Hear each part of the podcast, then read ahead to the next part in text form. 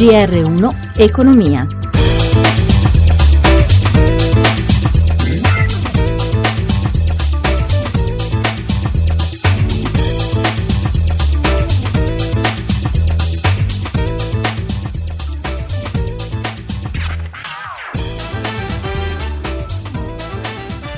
Buonasera Danna Trebbi, borse europee deboli, pesano i timori generati dall'attentato a San Pietroburgo e in vista dell'incontro tra il presidente Trump e il presidente Xi Jinping. Facciamo il punto in diretta con Paolo Gila da Milano. Buonasera da Milano, le borse europee hanno recuperato nel finale grazie alla spinta di Wall Street che ha ritrovato vigore. Ora il Dow Jones segna più 0,23%, il Nasdaq si apprezza dello 0,04%. Londra ha chiuso con un apprezzamento dello 0,54%, Parigi e Francoforte hanno segnato rispettivamente più 0,21 e più 0,30, mentre a Milano, che a metà seduta perdeva oltre lo 0,70%, ha chiuso con l'indice Fuzimib poco sopra la parità, più 0,06%. 7%.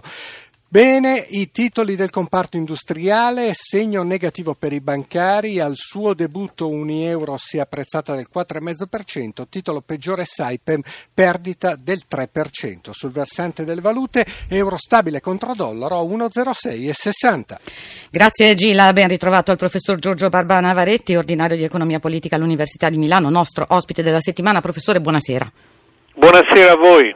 Professore, coperture per la manovra correttiva anche con parte delle risorse derivanti dalla rottamazione delle cartelle, privatizzazioni per dare un segnale sulla riduzione del debito, dice il ministro dell'economia Padoan, favorevole al taglio del cuneo fiscale ma con risorse credibili. In forse invece la riforma del catasto, secondo i renziani, aumenterebbe le tasse. Basterà tutto questo per evitare la procedura di infrazione e anche per spingere la crescita? Ma io credo senz'altro si metterà insieme un pacchetto di misure che eviterà la procedura di infrazione che verranno anche concordate con la Commissione europea. Quello che è importante è che ci siano dei segnali che non siano solo di minimo aggiustamento ma anche di eh, diciamo, passi in avanti da un lato verso la riduzione del debito e per questo le privatizzazioni sono importanti e dall'altra interventi che abbiano anche un obiettivo di sviluppo tra cui la riduzione del cuneo fiscale. Eh, speriamo che ci siano le risorse su questo fronte sicuramente almeno per facilitare l'ingresso sul mercato del lavoro dei giovani. Professore, dati in chiaroscuro dall'Istat, nel 2016 il potere d'acquisto delle famiglie è aumentato dell'1,6%, il rialzo maggiore dal 2001, ma aumenta anche la propensione al risparmio, il mattone non cresce, calano le tasse, ma calano anche gli investimenti e questo potrebbe mettere a rischio, dice l'Istat, parte della flessibilità concessa dall'Europa. Ma a me sembra che il quadro del, che dà l'Istat sia un quadro piuttosto sereno, direi, soprattutto un quadro che fa vedere che il 2016 è stato un anno di migliore ripresa forse di quello che ci saremmo aspettato. Tutti gli indicatori di barometro sono piuttosto sul bel tempo, nel senso che, come diceva lei, aumentano i consumi, aumenta la propensione alla spesa delle famiglie, eh, c'è anche una crescita del PIL leggermente maggiore di quello che ci si attendeva. Ah, certo c'è stato forse un primo trimestre del 2016 un po' incerto, ma eh, diciamo i dati sul 2016, scusi, un primo trimestre del 2017 un po' incerto, ma i primi dati sul 2016 mi sembrano buoni e, e che danno un'indicazione che l'economia in qualche modo ha una sua certa vitalità. Quindi non sarei troppo negativo.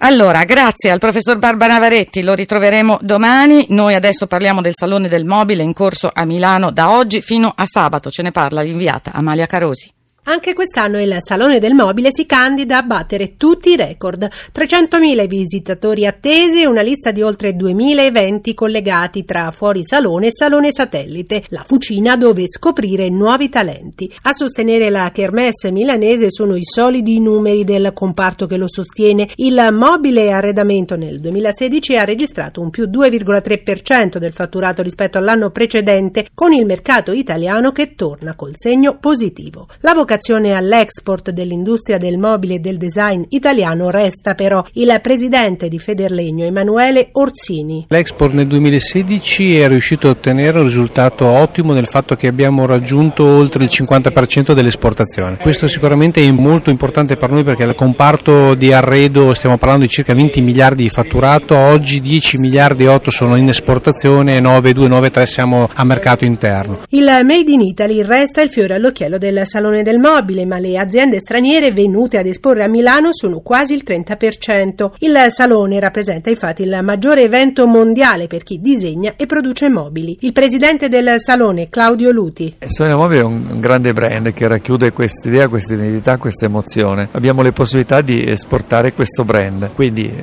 torneremo a Mosca, che ormai è una situazione affermata, e cercheremo di fare ancora la Cina, con la quale abbiamo iniziato l'anno scorso a Shanghai e quindi stiamo cercando di fare ancora più bella la nostra presenza in Cina.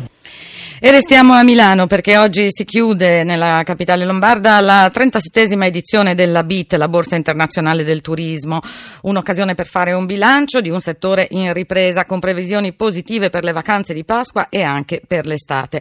L'inviato Giuseppe Di Marco ne ha parlato con Nando Filippetti, presidente di Astoi, l'associazione dei tour operator. Possiamo essere cautamente ottimisti, con un po' di scaramanzia, però sembra che i consumi siano ripresi e quindi anche quelli turistici, e quindi anche quelli delle vacanze, sembra che stia dando segnali positivi. Veniamo da un inverno sul lungo raggio, intendiamo area caraibica che ha sofferto un po', è stata ben compensata dalla parte dell'Africa, Zanzibar, quindi stiamo chiudendo l'inverno con le aspettative in termini di marginalità come ci si era sperato. Magari non sono stati grandi numeri, però hanno mantenuto il prezzo della destinazione situazione. Per l'estate c'è stato un inizio anticipato, cosa che non ci aspettavamo perché in tutti questi anni l'italiano era abituato ad andare sotto data, con il fatto che ci sono sempre dei last minute, si può sempre trovare tutto, invece abbiamo notato che sta cambiando la tendenza. La paura del terrorismo si fa ancora sentire nelle scelte dei viaggiatori. Il mondo cambia, ci abituiamo a convivere con delle difficoltà del momento. Ci sono delle destinazioni in eh, forte crescita in Italia? Prevalentemente la Sardegna, come sempre stato, però c'è un ritorno anche dei grandi numeri grazie all'offerta della navigazione che inizialmente qualche anno fa